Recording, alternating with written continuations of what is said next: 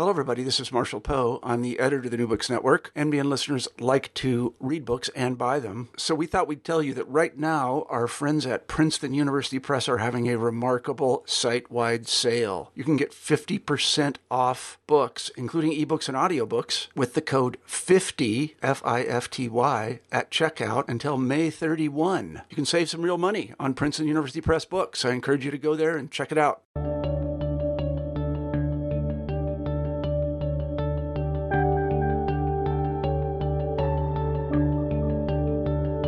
Welcome to New Books in History, part of the New Books Network. My name is Christine Lamberson, and I'll be your host for today. Today, I'll be speaking with Robert Gross about his new book, Public versus Private The Early History of School Choice in America. Dr. Gross is a history teacher and assistant academic dean at Sidwell Friends School in Washington, D.C. Hi, Robbie. Welcome. Hi, Christine. Thank you very much for having me. I'm looking forward to the conversation.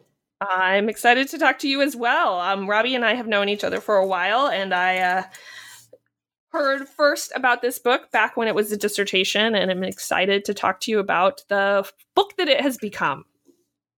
So, to get started, why don't you tell us just a little bit about yourself and how you got interested in questions of education and the history of education and maybe school choice specifically? Sure. So, uh, I think, like a lot of historians, uh, it's a product kind of of where I grew up and trying to answer questions that are personal. So I, I grew up in Baltimore, uh, not not too far from Washington D.C., and uh, Baltimore has a huge number of private schools, uh, which is a product of its Catholic heritage. So there are lots of Catholic schools and lots of uh, children attending Catholic schools. It also has all kinds of other uh, private schools, Jewish uh, day schools, uh, lots of independent schools, Quaker schools, uh, progressive schools, all boys schools, all girls schools. It just has huge numbers of, of private schools, um, as well as uh, public schools, obviously. And growing up in there in that world, I'd always um, kind of wondered about why the United States, uh, or Baltimore more specifically, or big cities like Baltimore had uh, this kind of mixture of public and private schools. Where did that come from? Uh, so that, that, I think that was just sort of like growing up and asking these kinds of questions. Uh, myself having you know friends that attended public school and other friends that attended private school, and um, then uh, I I studied history uh, in as an undergraduate, uh, and then went to graduate school to study the history of education and I became I, I, was in graduate school right around the time as uh, charter schools were exploding uh, all throughout American cities, and so I became very very interested in a, this variation of the question of public and private, uh, which was this this increasing discussion of school choice. Uh, both in the context of charter schools uh, and then also in the context of school vouchers, so government programs to provide uh, publicly funded tuition payments for students to attend private school. And these voucher programs were on the rise as well uh, in the first decade of the of the 21st century. So I became really, really interested in looking at the history of these uh, topics, and I had no idea where that would take me, uh, but it kind of landed me at the beginning in the 19th century. So that is uh, how I came to study education um, and how I came to this particular topic. Okay. And this exploring this topic took you to a much earlier history than we might um, imagine. So, and I think probably than you initially expected. Is that right? That's right. Yeah. I, I, I, that was a big question for me is where to begin the story. So I think for a lot of people, when they think of school choice, they think of it as a very, very recent phenomenon. Uh, and I did as well when I first approached the topic. So you, I could have started the story in the in the you know late 80s early 90s when you first saw saw these charter schools uh, uh, rise i could have started it earlier in the uh, 50s 60s 70s or 80s uh, where you had the first kind of intellectual justifications for well, not, actually not the first, but a new version of intellectual justifications for school choice. Uh, this came out of the 50s in part on the on the more libertarian angle from people like Milton Friedman, who were arguing for uh, privatization, education, and school vouchers as a way to um, increase competition in schools and hopefully improve outcomes. You also had lots of uh, support for vouchers on the left in the 60s, kind of out of the new left, as part of a critique of bureaucratization and the increasingly kind of ossified uh, urban school systems in the country, which were seen as not serving their students very well. So I could have started my story around there, uh, or um, uh, with Reagan in the 80s, who's the first sort of president to publicly come out in favor of vouchers, uh, or again earlier in the 50s, uh, where you had lots of southern states adopting voucher programs as a response to Brown versus Board of Education. So I could have, and I'll maybe come back to that, but I, I because I sort of end my story with that. I, I, could have, so I could have started any of those places, but um, the more that I uh, looked into it, the more I realized that, in fact, all of that sort of post World War II uh, history of school choice uh, was actually um, not the first iteration of school choice, and that there was an incredibly important story that really hadn't been told uh, about school choice, and that's uh, that required me to go all the way back to the to the origins of it uh, in the 19th century when you first had systematic alternatives to public school systems with the arrival of millions and millions of Catholic immigrants and the construction of uh, private uh, Catholic school systems in the United States. So that's where it ultimately uh, took me. But I did not ima- imagine that um, uh, that I would begin there or really focus on that. But I'm glad I did because I think because historians have sort of missed that story, uh, and educational policy analysts don't know about that story. Uh, they're missing some really, really crucial lessons about uh, the history of school choice. And I think historians are missing some crucial uh, details uh, and insights into broader uh, questions surrounding what is the history of the regulatory state in the United States, what's the history of government support for private enterprise in the United States, in the United States, and what more generally is the relationship between public and private, which was a major, major question in the 19th century. But uh, interestingly enough, we don't historians haven't focused as much on education and schools uh, and looking at that. They've instead focused on other economic areas. So that's where I uh, ended up, and and it was a good thing. Yeah. So let's start actually even just a little bit earlier than that, um, where you are explaining, or if you could explain for our listeners, a little bit of what the education landscape looks like before the moment when this new kind of competition is coming out? Or maybe to put that a different way, where and when do public schools develop in the United States? Yeah, so I realized I needed to go all the way to the beginning and in part look at uh, what the educational landscape, as you put it, looked like before uh, even public schools emerged. So before public school systems, uh, as we think of them today, uh, emerged, meaning these are systems that are you know largely st- you know standardized at the at the local or state level. They are free to um, uh, to the public. Today, we think of them as secular, though that was not the case uh, in the 19th century or really for most of the 20th century.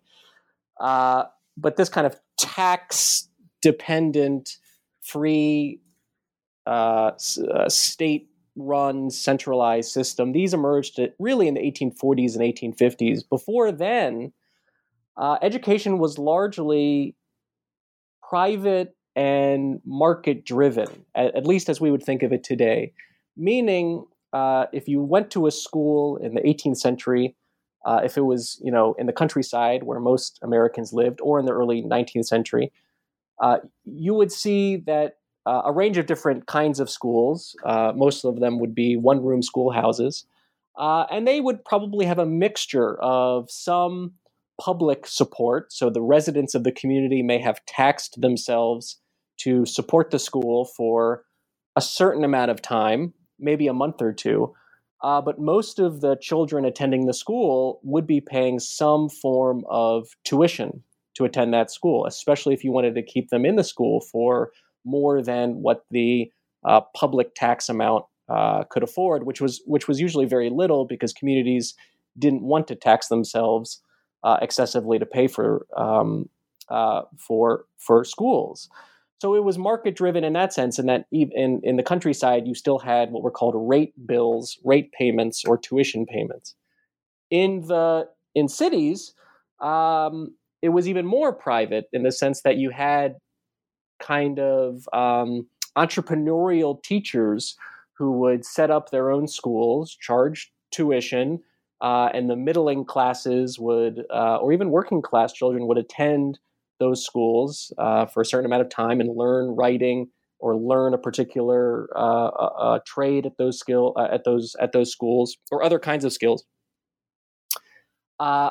or in cities, you had like a place like New York City, especially where you had lots of poor children who couldn't afford to attend those private uh, tuition dependent schools, you would have charity, what were called charity schools, which were institutions usually run by churches that provided education for the children of the poor for free, but they were privately run. So they were free, uh, but they were not provided by the government. Um, so it was a largely private world of education, uh, and it was market driven uh, for for for almost everywhere. And that's essentially what it looked like. Schools were uh, obviously ex- exclusive uh, in the sense that they uh, excluded African American students in the North as well as the South, or they were segregated in the North. so it, it, it, was not the, the um, kind of pub anywhere near the public realm of education and public school systems as we think of today. Um, and so that was what it looked like before public school systems uh, emerged. And then when they emerge in the in the 1840s and 1850s, it's a very very dramatic story because the people that are promoting public school systems like Horace Mann and Henry Barnard and others are promoting them with the explicit mission they say of decimating that private school landscape that had existed before them. And they are incredibly eager to transfer students from the private schools that they attended to the public ones. Um, and there's a variety of reasons that they are uh, skeptical and distrustful of private schools, but they are hoping that uh, by the middle of the 19th century, that the United States will essentially be able to convert entirely to a public system, and all of the children will attend public schools. Okay. And so they set about set about um, setting up public education, and it moves through the nation during this period of time. How how universal is that? How successful is that effort to set up those private schools? And then what comes to push back against it? how successful is it to set up the public schools? So, yeah, yeah, yeah. Sorry. Yeah, sorry. sure. So I, it's, uh, it's it's fairly successful, uh, especially if you look at the local level. So where I went into, if you look at you know town records of um, of various school districts, you'll see uh, school superintendents in small towns, especially, talk with incredible glee about the numbers of students that are attending private schools are declining considerably. Uh, and they say things like, within a couple of years, we are hopeful that uh, all of the students will attend uh, public schools. And, and I should just say the reason that um, it was important to these reformers that public schools not only exist, public school systems not only exist, but actually, in some sense, come to monopolize education was precisely because what they did not like about the private system was how it did not educate all of the children of the community in common, but rather tended to divide uh, children by religion. So, for example, in cities, you may have uh, private schools that are operated by different kinds of churches. So, Presbyterians, especially Protestant uh, denominations. Presbyterians would go to one school, and Episcopalians would go to another school, and there may be a Baptist school. Um, so they did not like how private schools uh, divided Americans uh, by religion or divided Americans by class, uh, in the sense that private schools often did cater to the middling classes, while these charity schools, especially in cities, tended to and small towns tended to uh, be for the the children of the poor. So what? So they in the 19th century, public schools were were often called common schools, with the idea being that they would be supported by the community and they would be uh, a place where all of the children could be educated in common. And in doing so, they could serve to break down the divisions in American society that existed by uh, ethnic group uh, or by religion or by class. So the success to which that movement spread was fairly remarkable. And historians, you know, it, it, the statistics on this is somewhat rough uh, because communities did not keep, uh, particular, especially in rural areas, um, terrific statistics on this in the middle of the 19th century. But it's it's it's it's likely that in by the 18 late 1860s, uh, 1870s, more than 50% of American children uh, were attending these new public schools, uh, and that those numbers increased uh, during the 18, 1870s as well. Uh, there were huge regional uh, um, uh, differences to this. So in the South, public school systems didn't ex- virtually didn't exist at all before the Civil War. it was a requirement of their reentry into the Union after the Civil War that they write in public school systems into their state constitutions. And during Reconstruction, uh, African Americans uh, within these state legislatures were basically were the ones that were building these public schools. But before then, you uh, did not really have public school uh, traditions in the South, and in the North, it was uh, it was somewhat spotty in rural areas, uh, even into the eighteen fifties, eighteen sixties, you still had communities that did not want to tax themselves to support, you know, a six, seven, eight month school year. Uh, so they still wanted to um, uh, rely on tuition payments. Uh, New York State was one of the last states to abolish those uh, what were called again rate bills. Uh, so, and this was not until the the 1860s, I believe. So, it it it did take some time. But by the 18 again late 1860s 1870s these reformers are incredibly confident that public school systems will uh, that are that they're already coming to dominate uh, the provision of education in the countryside and in the cities, and that they will continue to do so uh, until virtually again that they that they can become uh, that monopoly. And they talked about it in that way. Uh, so in the first chapter of the book, what I what I show is how education reformers, as well as a 19th century political economists uh, thought about schools uh, in many ways similar to how they thought about other uh, what, what, what were called in the 19th century natural monopolies. So just like uh, railroads, for example, uh, should be monopolies in the sense that you would not want two railroad lines competing going from you know the, the same place to the same place. That would be a wasted resource uh, or you wouldn't want multiple municipal water lines going within a city uh, to serve different households, or electric lines, or other sort, you know, postal service, other kinds of areas in the in the in American life and the economy that Americans thought, you know, uh, an economist thought should be should be monopolized. They likewise, many of them thought schools should work the same way. That you didn't need a private system uh, and that a private system actually, uh, which had you know a private system which which was characterized by competition, uh, could harm education and harm educational outcomes uh, for a variety of reasons. So. Uh, so again, the 1850s, 60s, 70s was this period of uh, incredible optimism for these reformers that public schools would come to dominate and, and monopolize education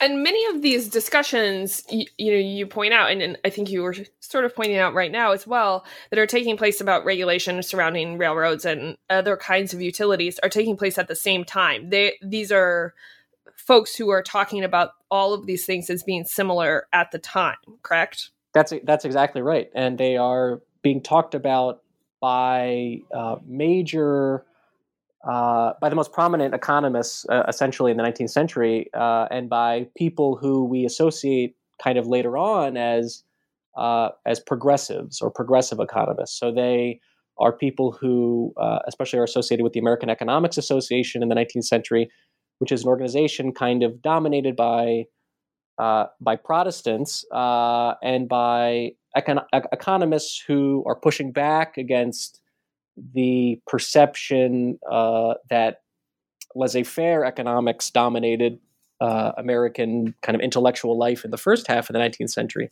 and they are arguing for a greater state role in a variety of different areas, uh, as you said, including in um, in, in, utilities uh, and in how you regulate railroads.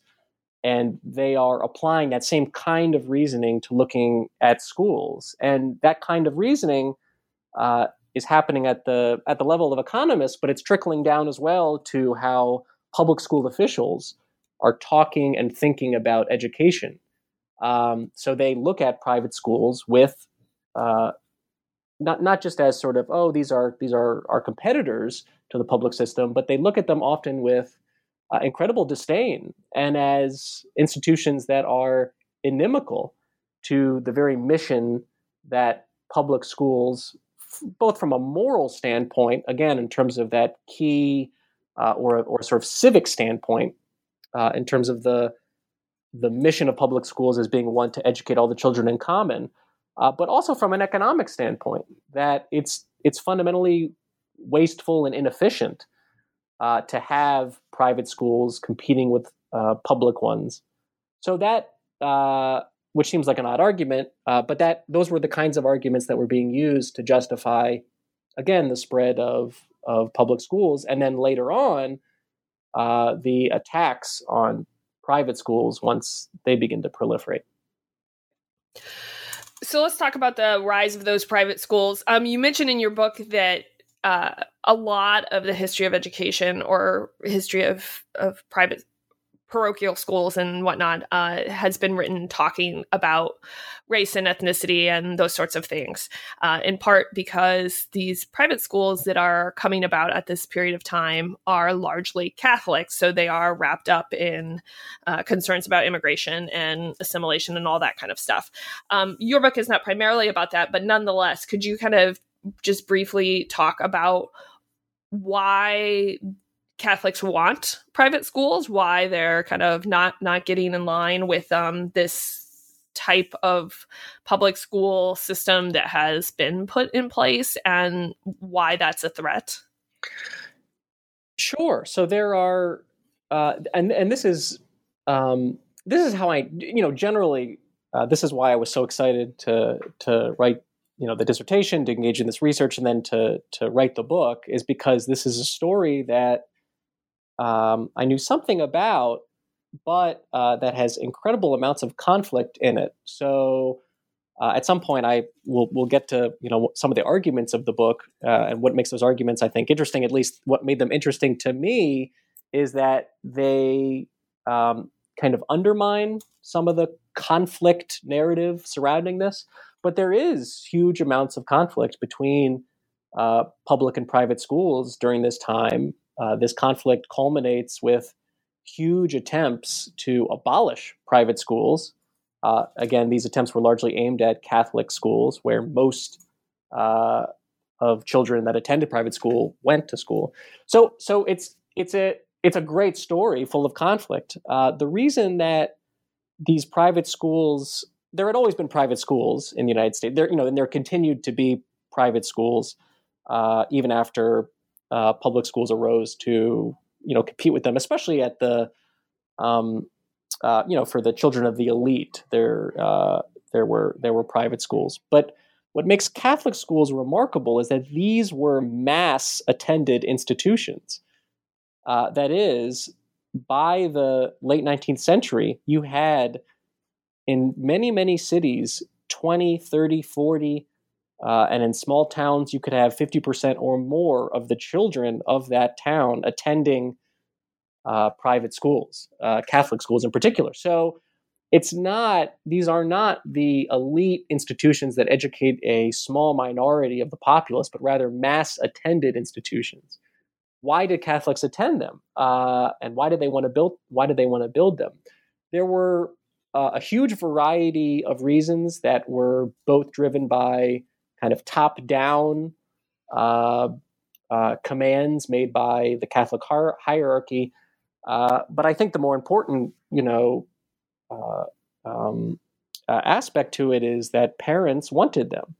And parents wanted Catholic schools in part because, as you suggested, uh, they thought that public school systems were hostile to their vision of education. And they thought it was hostile in a couple of different ways. Uh, one, because they often associated, rightly, public schools with Protestant uh, educational uh, kind of curriculum and Protestant morality. Uh, and not only Protestant morality, but explicit Protestant teachings.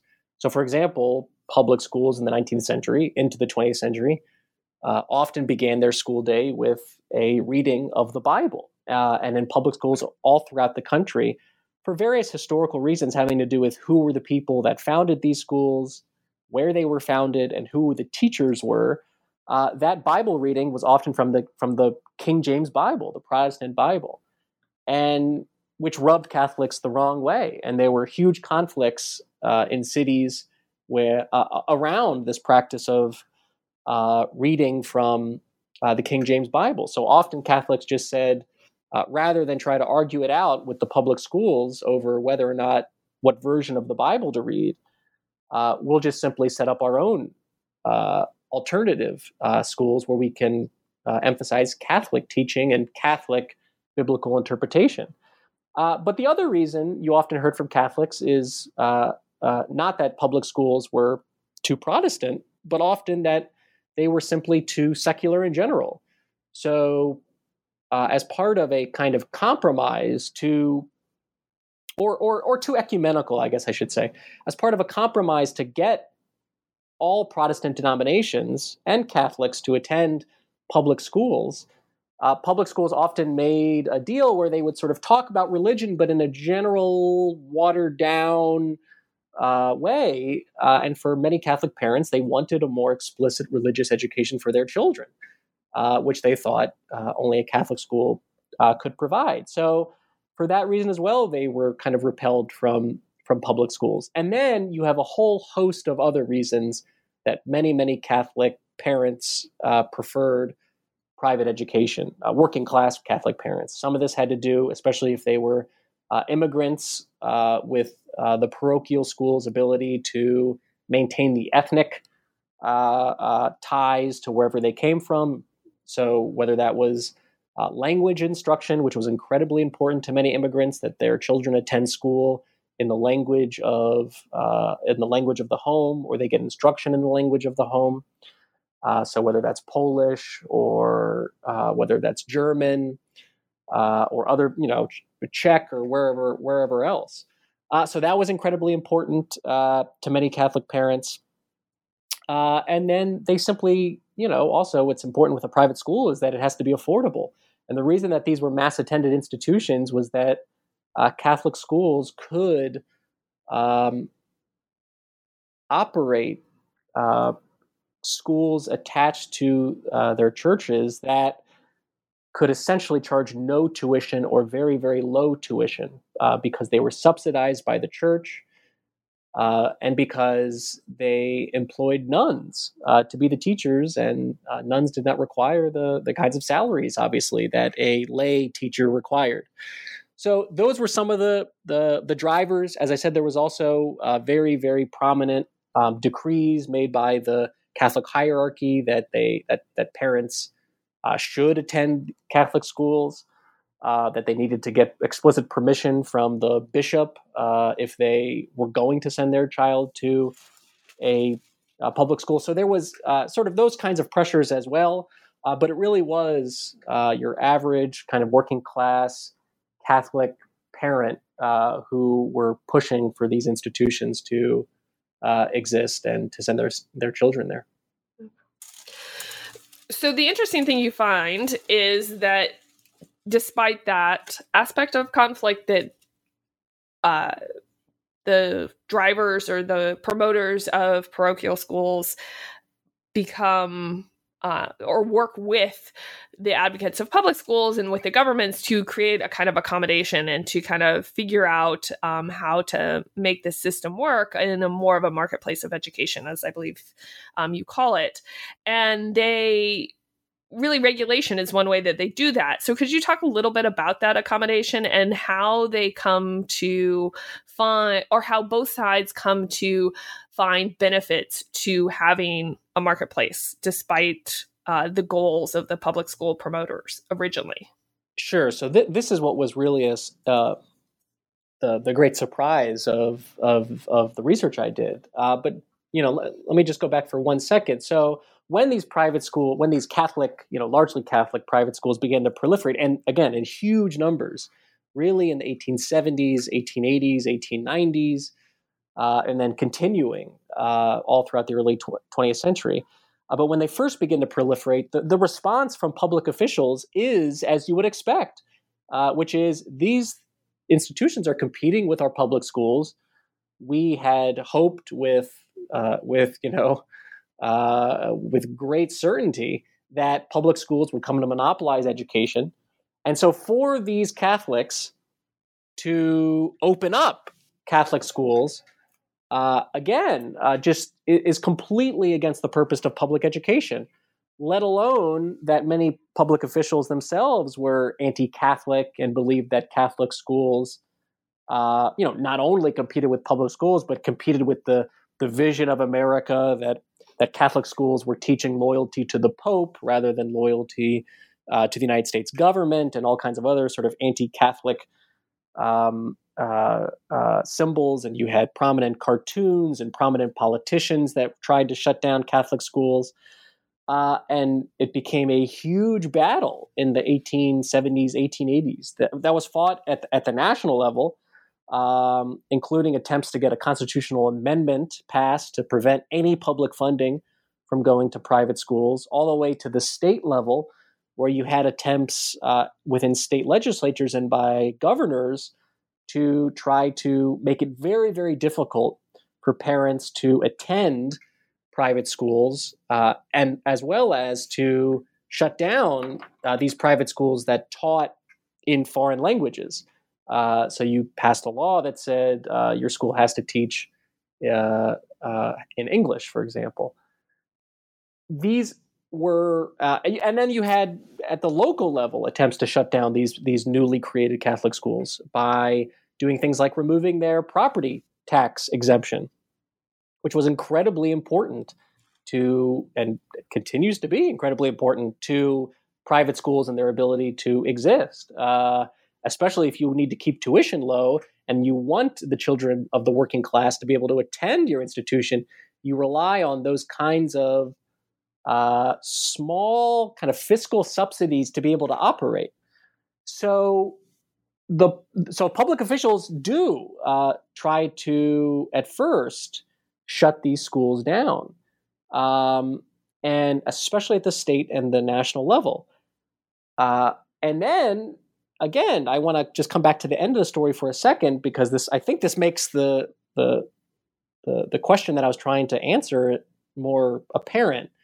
Uh, but but in the 1920s, you have an attempt by the Ku Klux Klan uh, all throughout northern states to shut down private schools, and they succeed in the state of Oregon in passing a law that compels the children of the state of Oregon to attend public schools. So there was all this conflict. And so the, the, the, main question that I had was well, given all this conflict, how was it that these Catholic schools were able to not only persist uh, and and survive, but to but to actually thrive and continue to grow? And one part of the story, obviously, is the determination of the of, of Catholic uh, of the Catholic Church, of Catholic parents, of Catholic parishes to uh, fight back against these attempts to close them. But when I went into the archives of public schools systems at the local level, uh, and when I went into the archives of uh, the Catholic school systems uh, within certain cities, what I found was that they're kind of outside of the view of the public. There were all these attempts, uh, as you mentioned, to create an accommodation, to create a situation where you did have uh, public schools that could exist in a kind of marketplace alongside private schools. And the reason that that accommodation uh, came about was uh, for a variety of incentives that the that public officials had to uh, not only again allow these Catholic schools to exist and private schools to exist, uh, but actually to actively promote them. So, so let me just talk about uh, uh, a few of those. And these dynamics are really, really interesting because I think they actually tell us a lot about the American regulatory state more generally uh, and the role that I think it mirrors, in some sense, the role that uh, American state governments have played more generally uh, in regulating the private sector. So, what uh, public officials see is that these Catholic schools educate huge numbers of children. I mean, huge numbers. If you're educating 40% of the children of a, of a city like Pittsburgh, right, that's tens of thousands of students. And those tens of thousands of students are, in essence, being educated for tax free. I mean, they are they are their education is coming out of private funds, and not only that, but their parents are paying their own property taxes to the city to educate the children in the public schools. So Catholics consistently complained about this as a form of they called it double taxation. We have to pay our tuition uh, even if it's a very, very small amount or non existent. But we have to pay whatever we do pay to the church uh, for our child to attend the Catholic school. And we have to pay the state uh, to, uh, because we're compelled to do so, um, to pay for other children's uh, uh, education.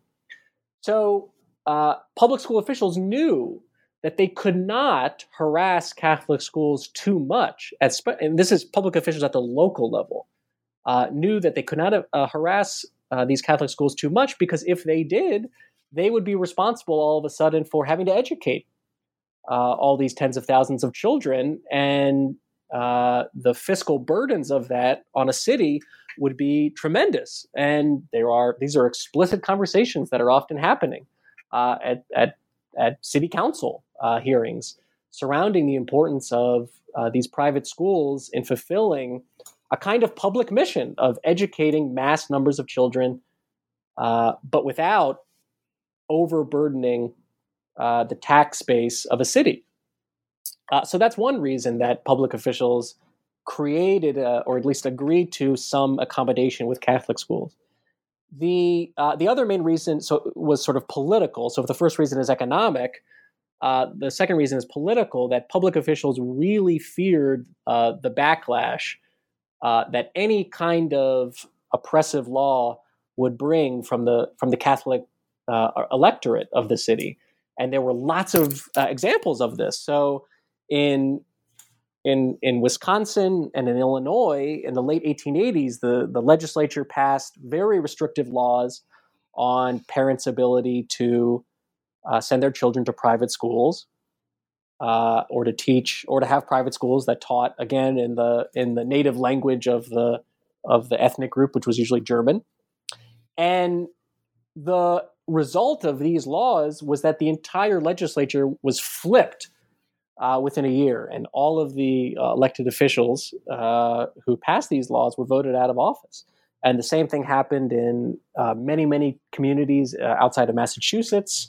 Whenever you had uh, laws passed to again restrict attendance in private schools or laws passed that affected excessively the curriculum of a, of a private school.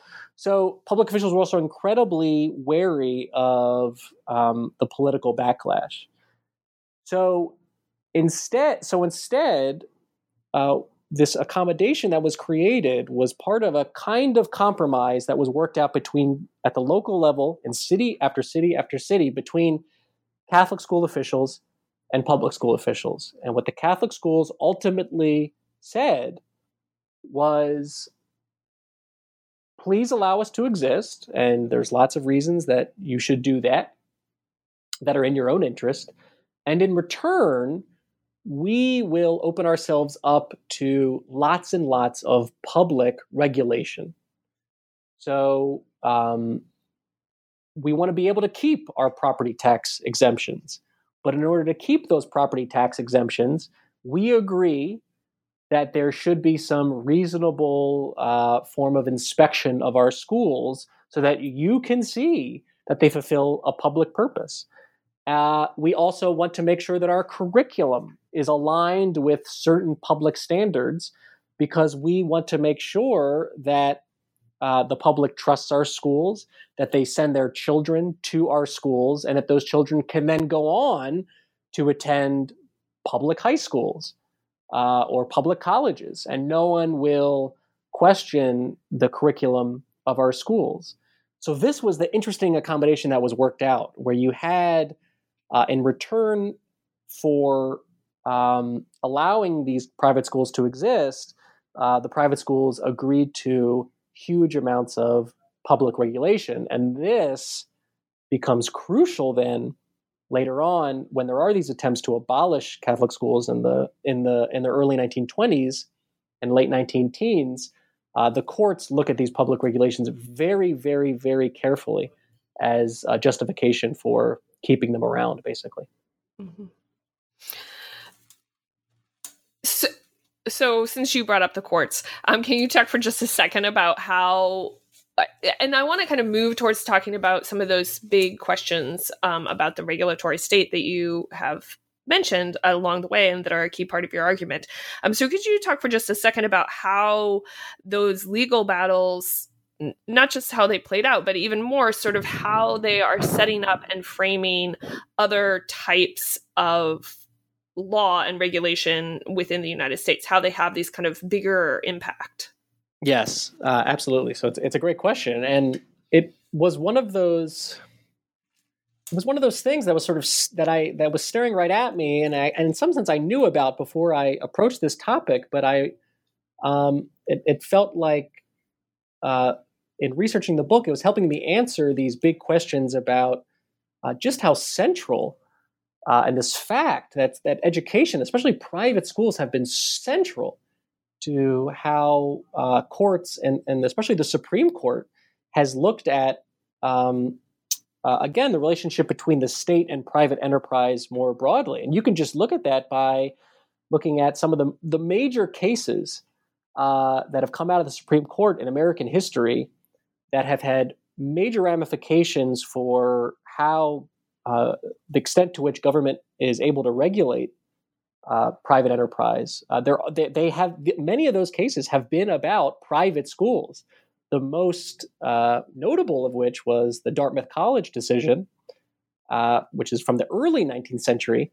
But again, it's about a, it's about a private school, um, and it's something I talk about in the book because it ends up setting a, a really really important precedent for how uh, the state is able to not only, uh, again, kind of approach and regulate the private sector in education, but approach and regulate the private sector more generally. Um, and whether it's, again, the Dartmouth College decision or other cases uh, in the 19th century and early 20th century, culminating with the, the case that I have an entire chapter about called Pierce versus Society of Sisters, which is the case that where the Supreme Court looks at the constitutionality of this Oregon law that abolishes, uh, that virtually abolishes private education by compelling students to attend uh, the public school. What I noticed was in each of these, in each of these cases, again, there's a huge um, consequence not only for uh, for private schools and their ability to exist, uh, but also, more generally, it's setting really, really important precedent for the, the, the kind of scope of the American regulatory state more broadly. And what the Supreme Court ends up saying uh, in, in virtually all these cases is that the state has to allow uh, these private schools to exist, uh, but that they have huge powers to regulate them, uh, and that uh, so there's a there's a uh, uh, another case again a higher education case Berea College versus Kentucky an early 20th century case which is about a private school in Kentucky that wants to be integrated that wants to allow African American students to attend alongside white students. And the state of Kentucky says you can't do that. And uh, uh, and Berea College you know sues and the Supreme Court ultimately says that the state has the power uh, to regulate your institution such that it can compel you not to allow, even though it's a private school, not to allow you to um, uh, uh, to enroll uh, an integrated student body. Uh, and then in the Oregon case, in the Pierce versus Society of Sisters case, uh, which is an incredibly important case. I mean, and is cited uh, and taught in constitutional law classes to this day, and uh, and I think is really really misunderstood. Uh, it's a case that is often associated with a libertarian impulse of the right of parents to um, uh, educate their children and send them to whatever school they want. Uh, and it's about, and it's sort of thought about in this realm of kind of great of, of privacy ultimately, and in the line of cases that uh, ultimately actually end up uh, being precedent for uh, for Griswold and for Roe versus Wade. Uh, but it's also seen as part of that Lochner era jurisprudence around giving, you know, private enterprise and families all of this autonomy. But it's not at all what the case actually says. What the case says is the reason that the state of Oregon cannot abolish private schools is precisely because the state of Oregon, just like every state, regulates the heck out of these private schools. So, because they've come up with all of these reasonable ways of ensuring the quality of the private school and ensuring that it complies with a public purpose, it is unreasonable to abolish them, uh, just as it would be to for the state to pass uh, a law abolishing any other form of private enterprise uh, where it already has reasonable regulations that ensure its quality, which are working. So um, so in that sense, the the story about uh, private schools and the regulation of private schools through American history have, I think, both reflected as well as really uh, uh, impacted the uh, the scope of the American regulatory state more generally, which often does um, uh, defer to private enterprise to accomplish uh, public aims and which uses private enterprise oftentimes, uh, both in the 19th and the 20th century, to to kind of govern through. You know, these public agencies or public bodies are governing through private enterprise, using uh, these private agents to accomplish uh, uh public ends, whether that's for uh, an economic pers- purpose, again, of, of, of cutting costs, uh, or if there's some argument about efficiency. But you see that happening with private education. And it's often these cases, again, that kind of lead to that sort of accommodation. Mm-hmm. Okay, so since you started talking about the the big picture here, what what does this tell us if we're thinking about um, some of these questions today? How or if you were to have one or two takeaways or one or two things that you wanted to tell policymakers or the general public or whatnot um, about the importance of the story for thinking about some of these debates that are taking place in the public sphere now about vouchers and all that kind of stuff. What what would those takeaways be?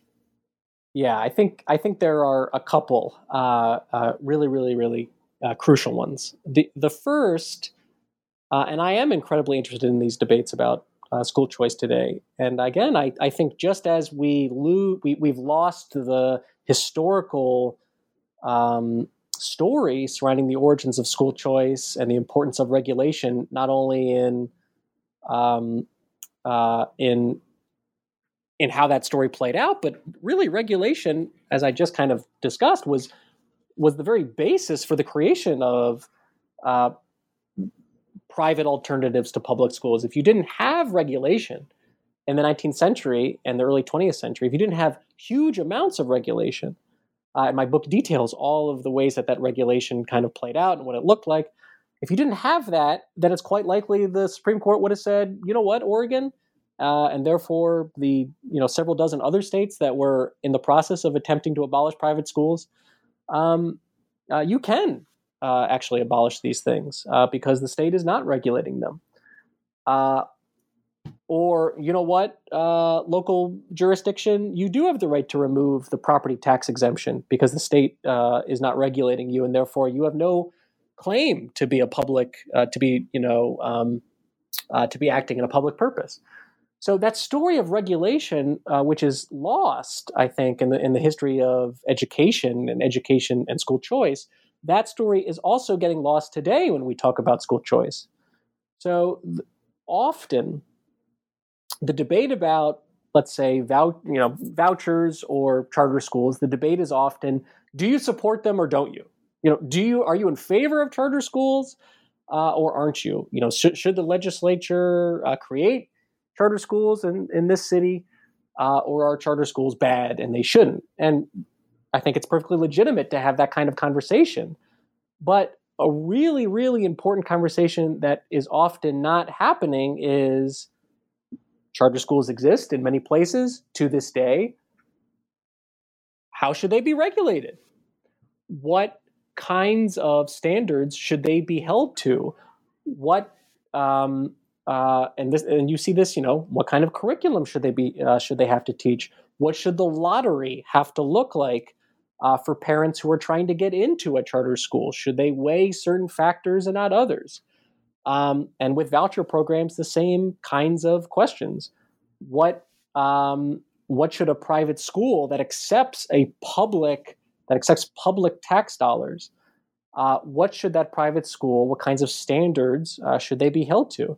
So those are those are not boring questions. Those are, I think, actually the most important, lively questions in um, some of them, at least in American ed- and, and education policy today uh, and they're often ignored. And I think the history that um, uh, that I tell in this book uh, suggests that this question of regulation is at the center of a healthy, thriving education marketplace. It seems like we've agreed as a society, uh, you know, it's it's a bipartisan agreement right now. One of the few things, you know, there's bipartisan agreement among along the existence of charter schools. Uh, so the question really is, now that we have them, uh, what should they look like? How should they be regulated? And some cities in this and states in this country regulate charter schools very, very well, uh, and others do not regulate them very, very well. And they um, and and that's that's a really, really important lesson. And I the, and the, the history I tell suggests that it's it's crucial. So that that's one. Uh, I think takeaway, uh, and then the other takeaway, which which is connected, uh, is that um, uh, and I think this is part of maybe a broader, you know, movement in the historiography. Uh, and one of the things that I think historians have done a really terrific job uh, of of explaining that that that just in general politics have been central to how markets uh, have functioned in the United States, and I think that's true of education markets.